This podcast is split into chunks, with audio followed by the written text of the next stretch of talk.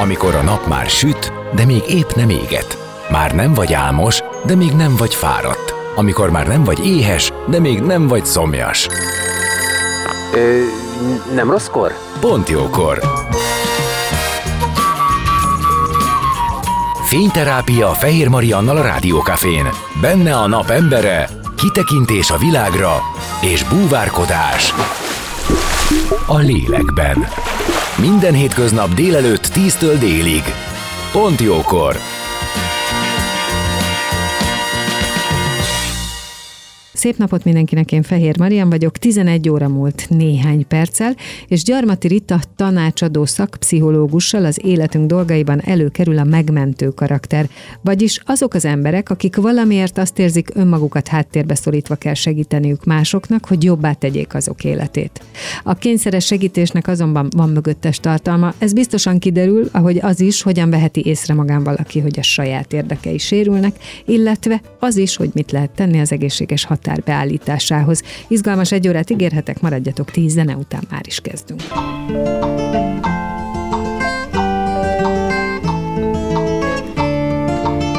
Beszélgessünk az életünk dolgairól, mert annak van értelme. Színház, zene, életstílus, kitekintés a világra és búvárkodás. A lélekben. Pont jókor! Fehér Mariannal a Rádiókafén.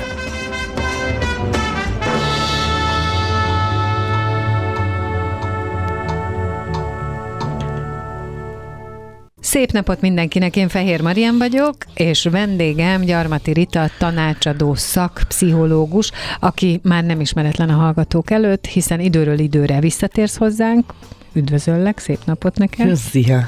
És különböző témákról beszélgetünk.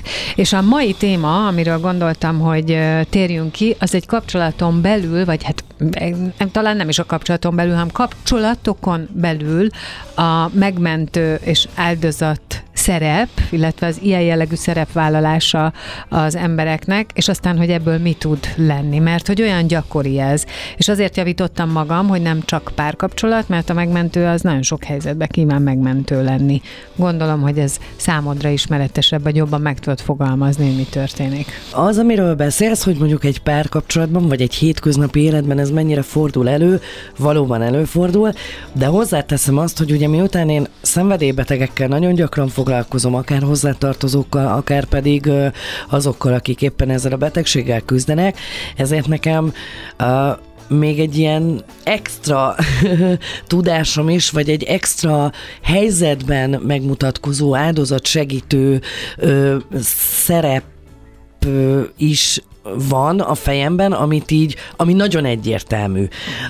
Tehát, hogy csak azt akarom mondani, Hát egyébként hogyha... mindig van, sőt, talán már a társfüggésnél említettünk ehhez hasonlót, nem? Tehát, hogy, Igen. hogy mindig van, vagy nagyon sok esetben van szerhasználó mellett, aki egyébként totál magába zárkózva él, és saját világába, de mindig van mellette valaki, aki vagy társfüggő, vagy pedig akár lehet megmentő szerepben tetszett. Igen, és azért hozom föl ezt a területet, mert hogyha valaki ezzel a területtel foglalkozik, akkor nagyon gyakran találkozik ezzel a helyzettel, és azok a szakemberek, akik ezzel a területtel tisztában vannak, azok sokkal előbb észreveszik azt, hogyha a hétköznapi életben finomabban, bár, de megnyilvánulnak ugyanezek a szerepek.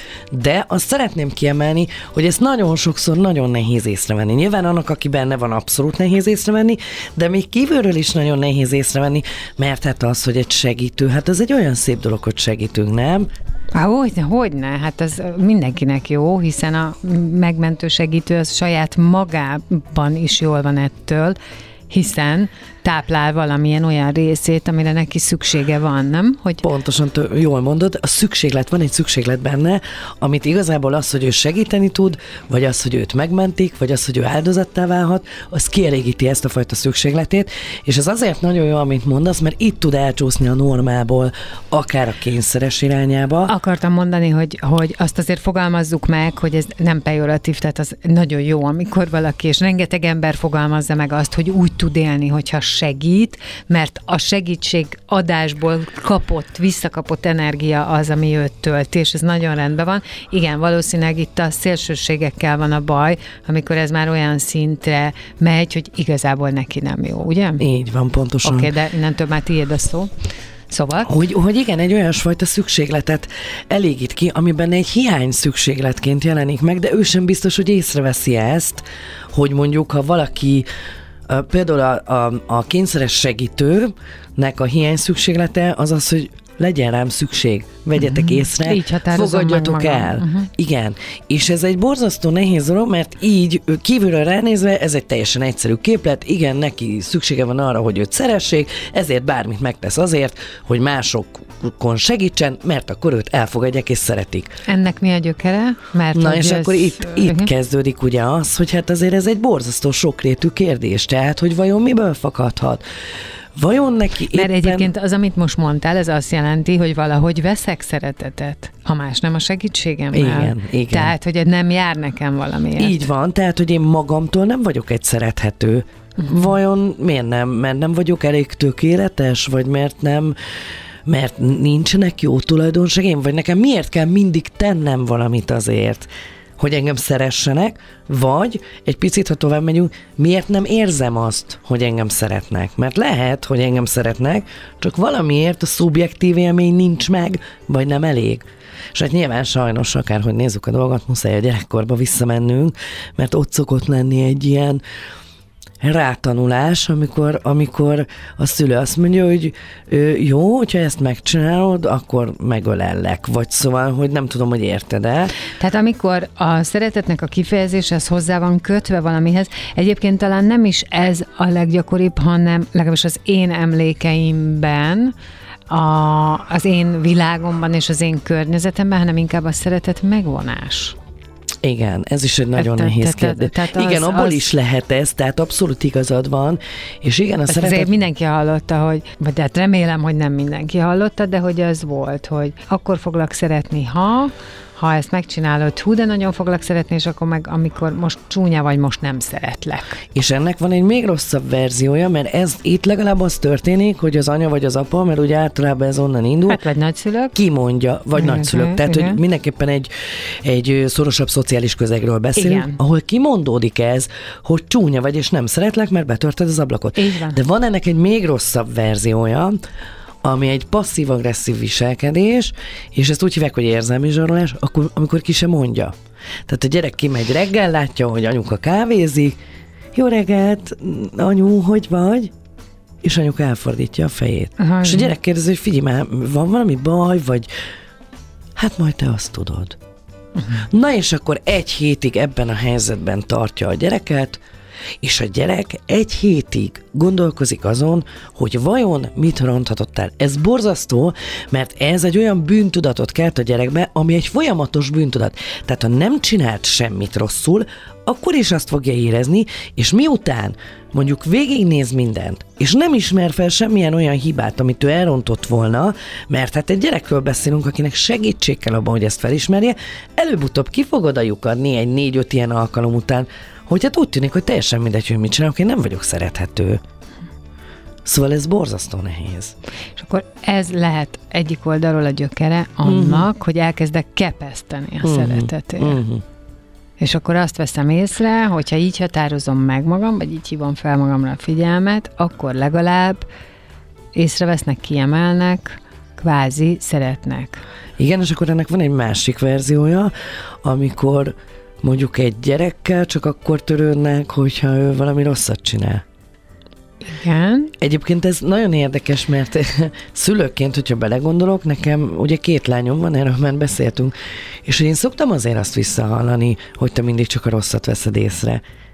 Már hogy én mint szülő. Tehát ez borzasztóan oda kell arra figyelni, hogy egy gyereknél mi az, amit természetesen a korából adódóan meg kell csinálni? Tehát az, hogy elmosogat, hát drágám, most hadd ne ugráljanak körül, mert 16 évesen elmosogattál, Viszont, hogyha tényleg csinál valami olyat, ami ilyen ú, de jó, akkor érdemes megdicsérni, mert ha nem, akkor az történik, hogy amikor viszont nem mosogat el, és én leszúrom, hogy figyelj, most csináltam rendet a konyhába, nem tudnád azt a két csészét elmosogatni, és akkor ebből lesz egy beszélgetés, hogy soha nem mosogatsz rá, nem tudom, és mondja, hogy figyelj, tegnap este elmosogattam, és akkor nem mondtad azt, hogy de jó, amit nyilván nem mondok, mert az lenne a természetes.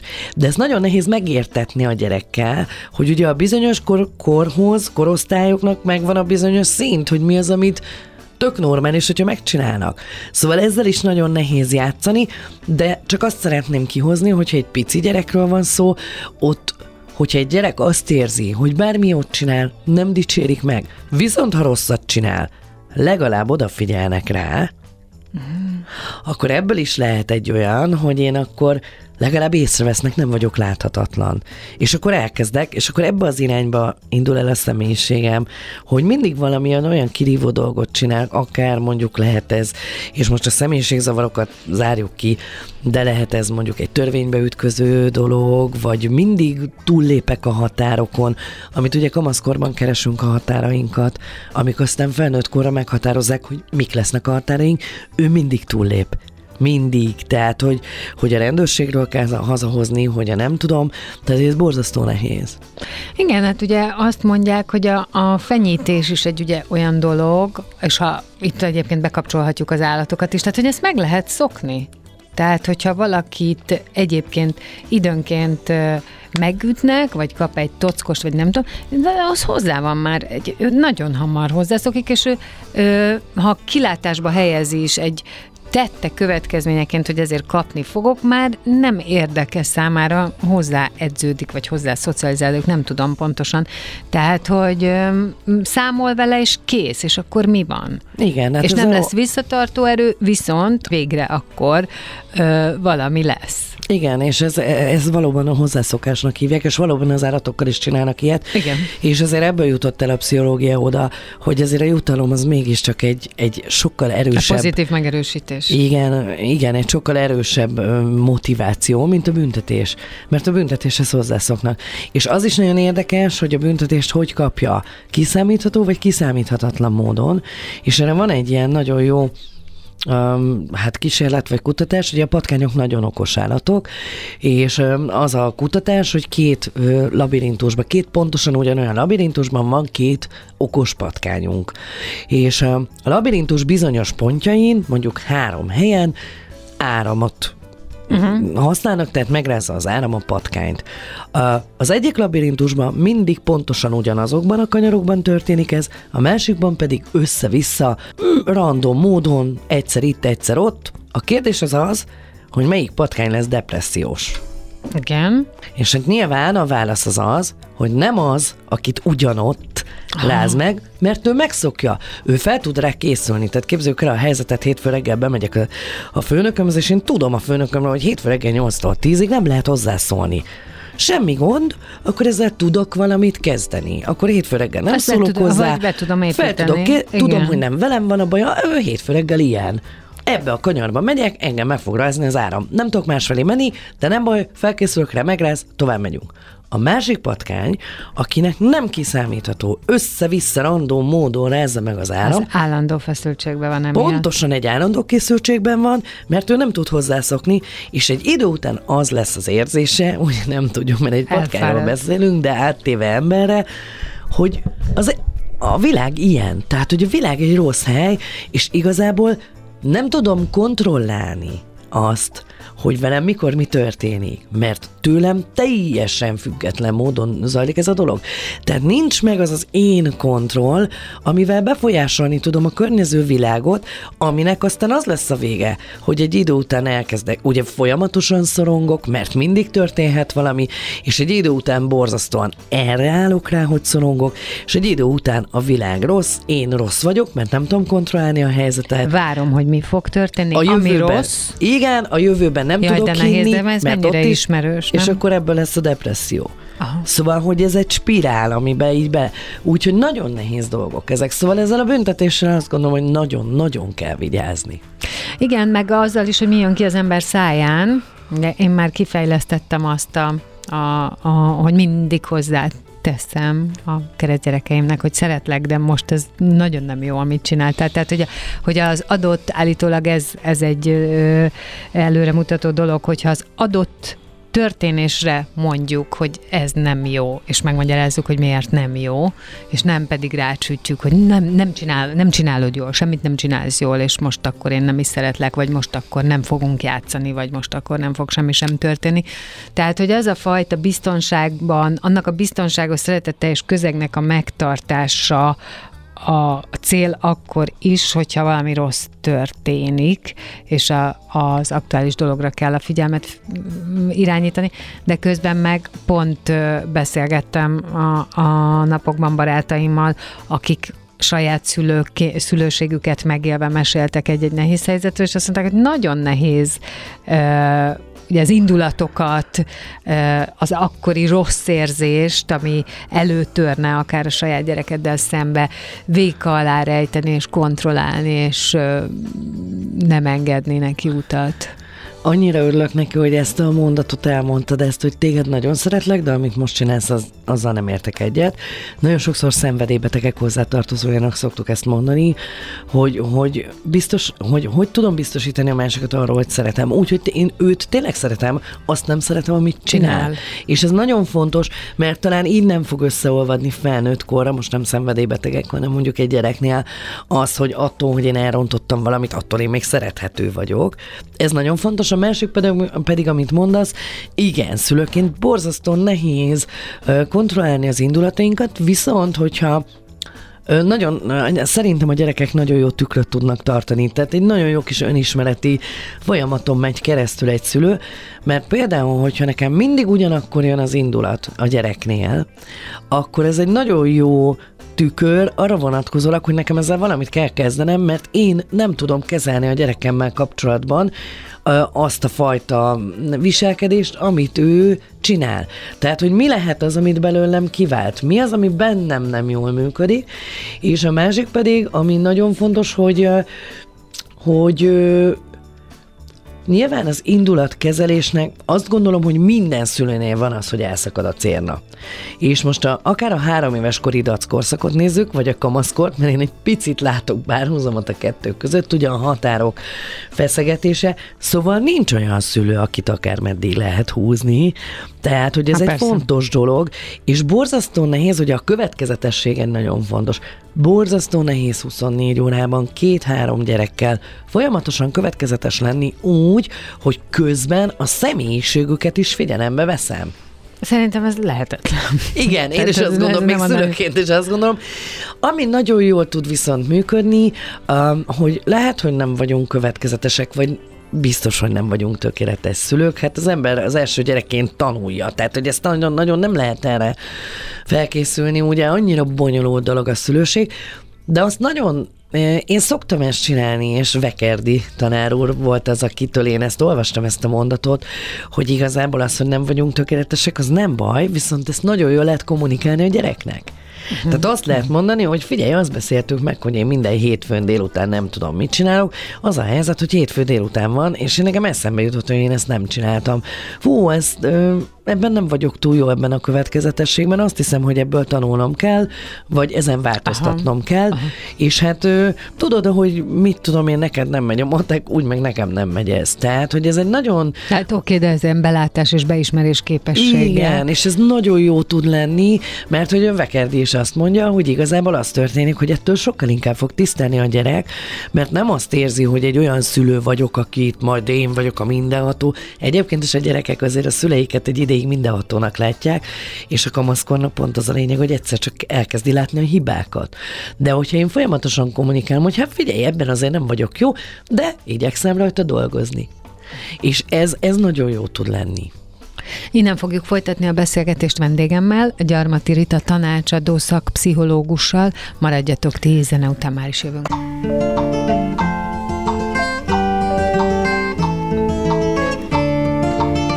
Beszélgessünk az életünk dolgairól, mert annak van értelme. Színház, zene, életstílus, kitekintés a világra és búvárkodás a lélekben. Pont jókor! Fehér Mariannal a Rádiókafén.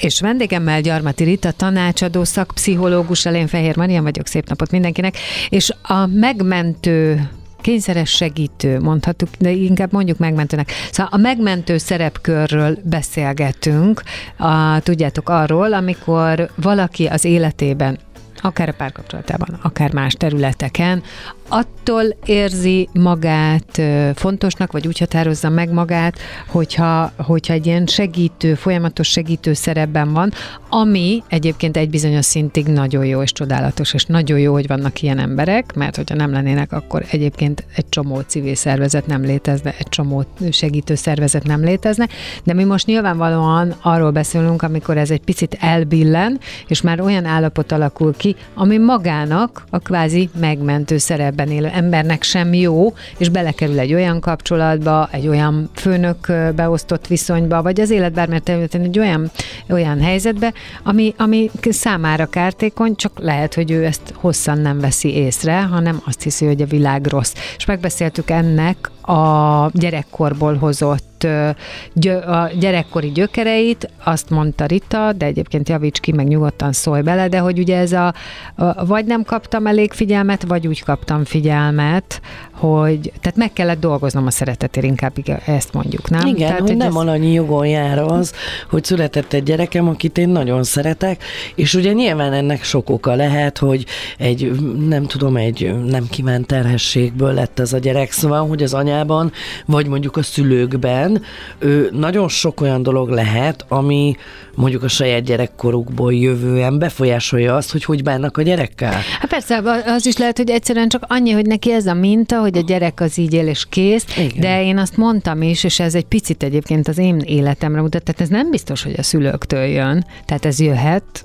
távolabbi, tehát lehet nagyszülőtől, vagy valamelyik olyan ö, rokontól, aki adott esetben sokat van a, az ember Hogyne? körül.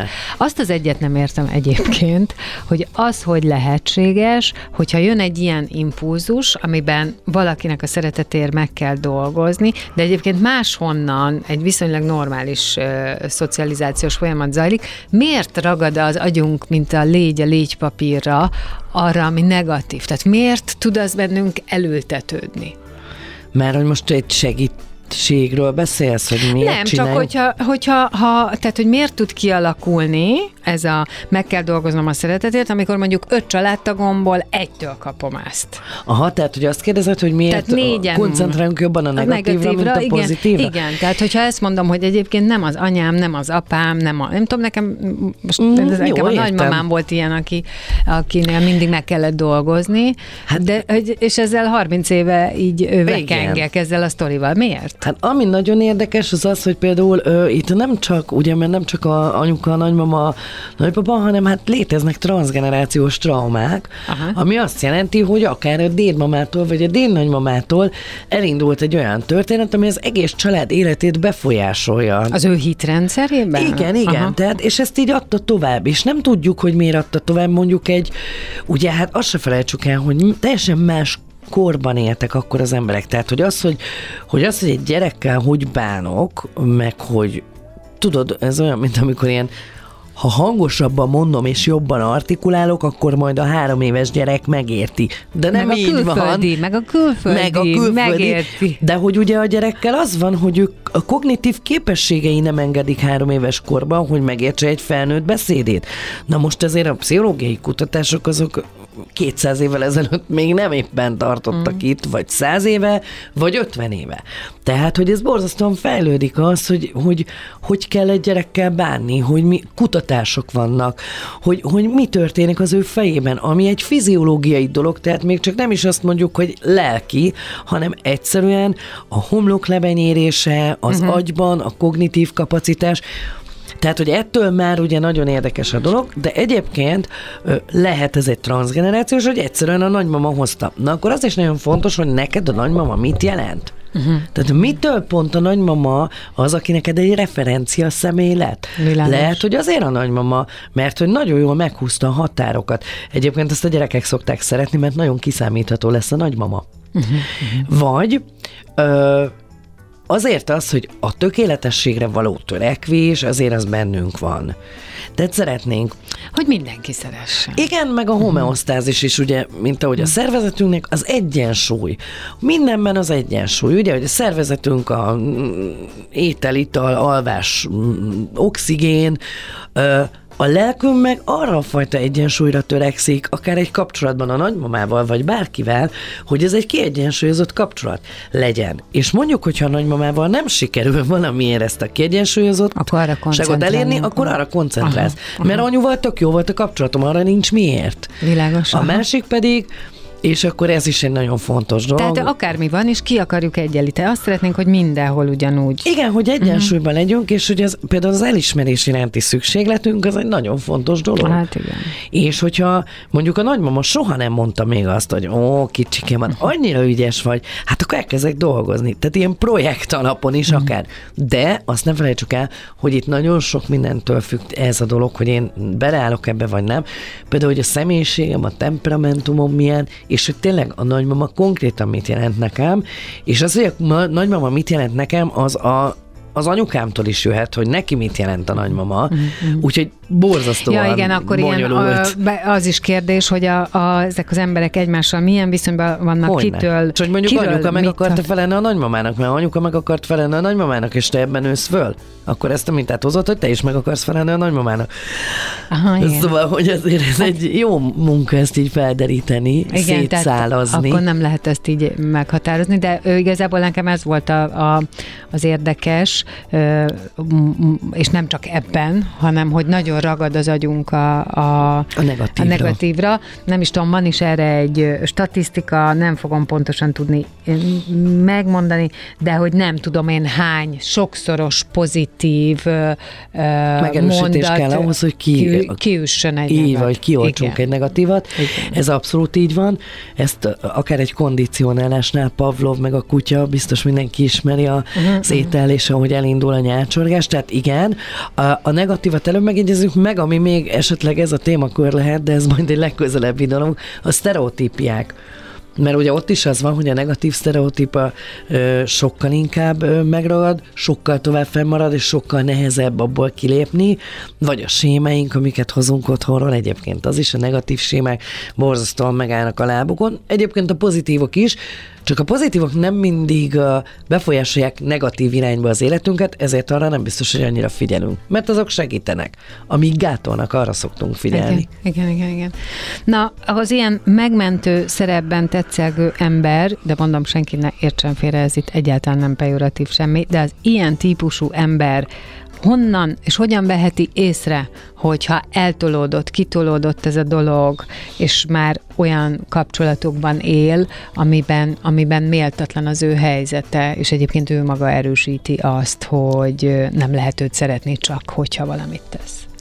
Ugye ez egy borzasztó nehéz kérdés, kérdés, és igazából nagyon sokszor felismerül a pszichológián belül, hogy az, hogy segítek valakinek, ugye többször elmondtuk, hogy ez egy nagyon jó dolog. De hogy hol van az a határ, amikor én már nem érzem jól magam, ezt mondod, ugye? Honnan tudom, hogy nem érzem jól magam? Ez egy borzasztó nehéz kérdés. Hát főleg azért, mert hogy mihez vagyok szokva az életembe. Tehát, igen, tehát hogy mihez képest, tehát, tehát mihez mi- van, viszonyítok. van, van, igen. hogy, hogy e- a, a, a, ez a normál, hogy nem vagyok jól. Igen, és éppen ezért borzasztó nehéz, hogy valaki felismerje azt, amikor már tényleg nagyon nincs jól, és hát erre szoktuk azt mondani, hogy akkor nem egészséges az, hogy valaki, tehát akkor kényszeres a segítség. Egy az, hogy például a segítés, a támogatás és a gyámolítás között az, az egy nagy különbség. Én is szoktam mondani, hogy nem mindegy, hogy én támogatok valakit, vagy gyámkodom fölötte. Tehát ugye azt is tudjuk, hogy akár jogi szó is van ilyen, hogy a gyámságot valaki megkapja, amikor valaki mondjuk nem cselekvőképes. Az azt jelenti, hogy mindent én csinálok helyette. Hogy itt is az van, hogy az, hogy én valakinek mondok egy segítő gondolatot, de nem akarom helyette megcsinálni, hogy a felelősségét nem veszem le a válláról. Egyébként nagyon érdekes, ez szülőknél nagyon gyakran előfordul, hogy a, hogy a gyerek kér egy pohár vizet, és akkor rohan a szülő, hogy pohár vizet hozzon, vagy csinálj nekem egy szendvicset. És mondom, hogy kicsim, hát 17 éves vagy, csinálj magadnak egy szendvicset. És akkor mondja, jó, de neki nincs kedve. Hát mondom, akkor nem vagy elég éhes. Tehát, hogy, hogy amikor én a saját szükségleteimet a háttérbe szorítom, és, és tényleg amikor öt percenként kell felugrálnom, mert, mert állandóan én vagyok az, aki, aki kordában tartom a dolgot, és aki például, aki nélkül nem tud működni a rendszer. És ezt nem csak én gondolom így, hanem el is jutottunk oda, hogy nem tud nélkülem működni, mert én mindig mindenhol ott vagyok.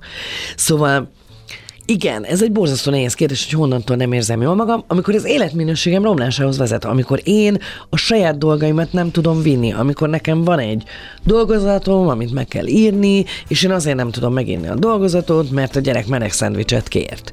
Meg aztán a gyerek ruháját kimosom, és ez egy nagyon nehéz dolog, mert hogy nagyon sokszor felmerül az, hogy én akkor vagyok jó anya, hogyha mindenben kiszolgálom a másikat, és akkor nem csak az anyaság. Én akkor vagyok jó partner, ha mindenben kiszolgálom. És akkor itt az önértékelés ugye bejön. Nagyon sokszor az van, hogy az ember önmagán nem veszi észre. Pont azért, mert ugye nem tudjuk, hogy mihez viszonyítsuk azt, hogy jól érzem magam, vagy nem. Nagyon sokszor kívülről mondják, hogy Például én voltam már ilyen helyzetben, abszolút, hogy kívül egy objektív ö, ö, megfigyelői nemzet, és azt mondja, hogy figyelj már, minek ugrálsz ehhez a gyerekhez? Hát ez a gyerek már meg tudja csinálni. Jó, hát mert én vagyok az anyukája, meg ne, és mondja, hogy oké, okay, de 16 éves. És ezt a kritikát tök jó lenne, csak az a baj, hogy ezek az emberek nehezen fogadják, hát, hogy, hogy így leülök és elgondolkozom, hogy basszus, hát tényleg 16 éves.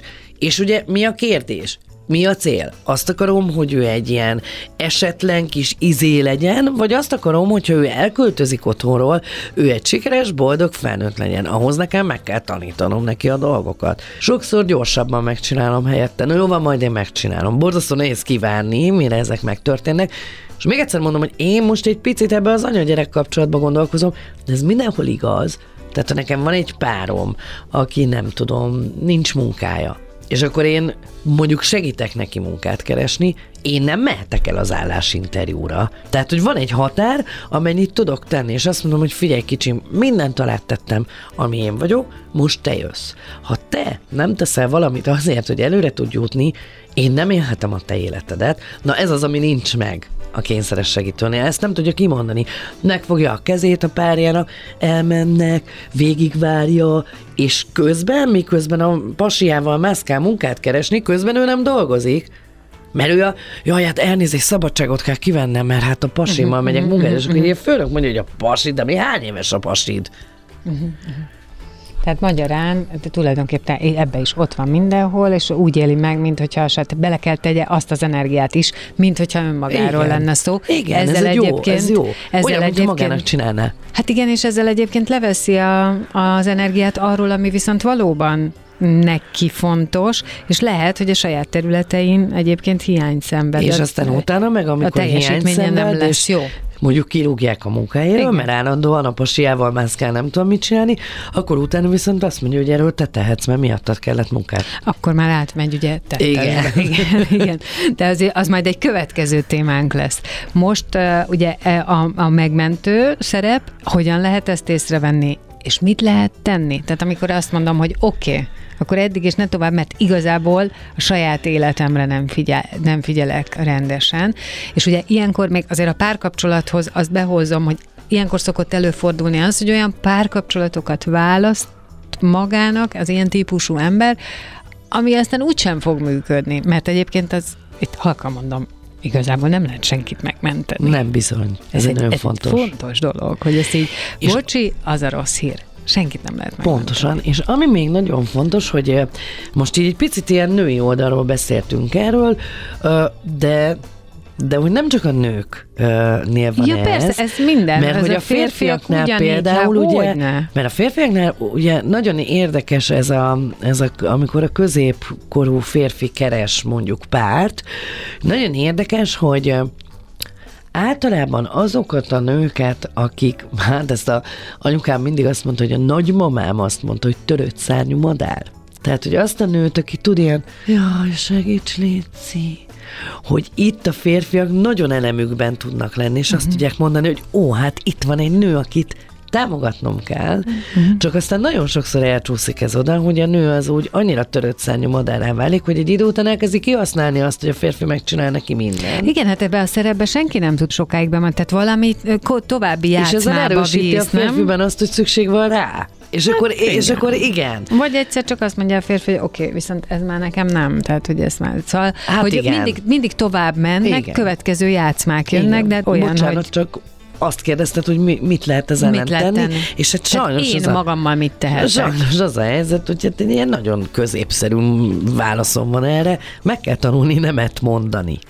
Tehát, hogy az van, De én nem vártam ennél bonyolultabbat. tudom csak, hogy ez egy annyira gyakran mondják, Viszont ez egy borzasztó nehéz dolog, pláne akkor, hogyha egy spirálban vagyok, ami erről szól. Mert hogyha az elején azt tudom mondani, hogy nem, de hát az elején egy párkapcsolatban, amikor az ember rózsaszín ködben ül és szerelmes, hát mindent megtesz a másiknak, nincs ezzel baj. De hogy van az a pont, amikor azt mondom, hogy és egyébként, hogyha úgy nézzük, akkor a párkapcsolatnak vannak is szakaszai. Az első szakasz ez a szimbiózis, amikor minden rád vagyok hangolódva, és ezt megteszem, azt meg, de te is megteszed, és ez tök jó így. Igen, mert oda-vissza. Csak aztán, amikor ez a rózsaszín köd múlik, és mi elkezdünk differenciálódni egymástól, ami azt jelenti, hogy a párkapcsolaton belül ezt a szimbiózist egy picit felbontjuk. És én azért néha elmegyek a barátnőmmel táncolni, te meg menj el sörözni a barátaiddal. Tehát amikor elkezdjük megtalálni az identitásunkat ezen a kapcsolaton belül, akkor kezdődnek a konfliktus helyzetek, mert ott van az, hogy figyelj kicsim, én a barátnőmmel szeretnék menni. Tehát, hogy már nem mi vagyunk, akik állandóan összeforva megyünk mindenhova. Ez egy normális dolog, és ennek be is kell következnie. És itt kezdődnek a konfliktusok, és itt van az, hogy azt mondom valamire, hogy nem. Na most, hogyha itt például nem mondom azt valamire, hogy nem, akkor ez a differenciáció időszaka, ez úgy fog kiforni, hogy nem for ki. Tehát, hogy nem tudom, hogy érthető-e. Hogy hogy összemosódva maradó, mert én nem mondom Én neked szerintem semmire én, azt, nem, hogy azért nem. nézek rád így, mert hogy én azt gondolom, hogy ugye a határok nincsenek beállítva, nincsen a, az Pontosan. egész kapcsolatnak a dinamikája nincsen, helyesebben az egész kapcsolatnak a dinamikája az olyan, hogy, hogy mindig... Ö, Mindig alácsúszok, és én mindig igen, mindent megcsinálok. igen. És akkor innentől kezdve ebből a szakaszból, bocsánat, átváltunk a gyakorlás szakaszába, ami 20 év. Uh-huh, uh-huh. De hogy az van, hogy miután ilyen határokat állítottunk föl, vagyis nem állítottunk Tottuk föl, fel, tehát így összemosodunk, ezért a gyakorlás időszaka így marad. És akkor az a baj, hogy egy idő után, ha én egyszer csak azt mondom 15 év után, hogy figyelj, Muci, nem, akkor a Palim az így nézni fog rám, hogy no, de hát hogy lehet? Hát te mindig azt mondtad, hogy igen. Tehát minél tovább várunk azzal, hogy meghúzom a saját határomat, annál nehezebb lesz, és annál kevésbé fogja érteni a környezet. Sósa leves, de már 15 éve amúgy. Bizony. Igen. Na- Nagyon szépen köszönöm, hogy itt voltál. Most ennyi időnk volt, majd folytatjuk ezt. Rendben, köszönöm. Hívlak, hogy gyere hozzánk, sok sikert a Köszönöm. továbbiakban. Gyarmati Rita tanácsadó szakpszichológus volt a vendégem, és már is vége az életünk dolgainak, ezzel a pontjókornak is. Én holnap 10 órakor jövök újra, de addig is maradjatok itt a Rádiókafén, nagyszerű műsorok és zenék várnak titeket. Szép napot mindenkinek! Dél van. Pont jókor. Azaz most ér véget Fehér Marian műsora. De minden hétköznap tízkor gyertek, a cipőt sem kell levennetek, csak ha akarjátok.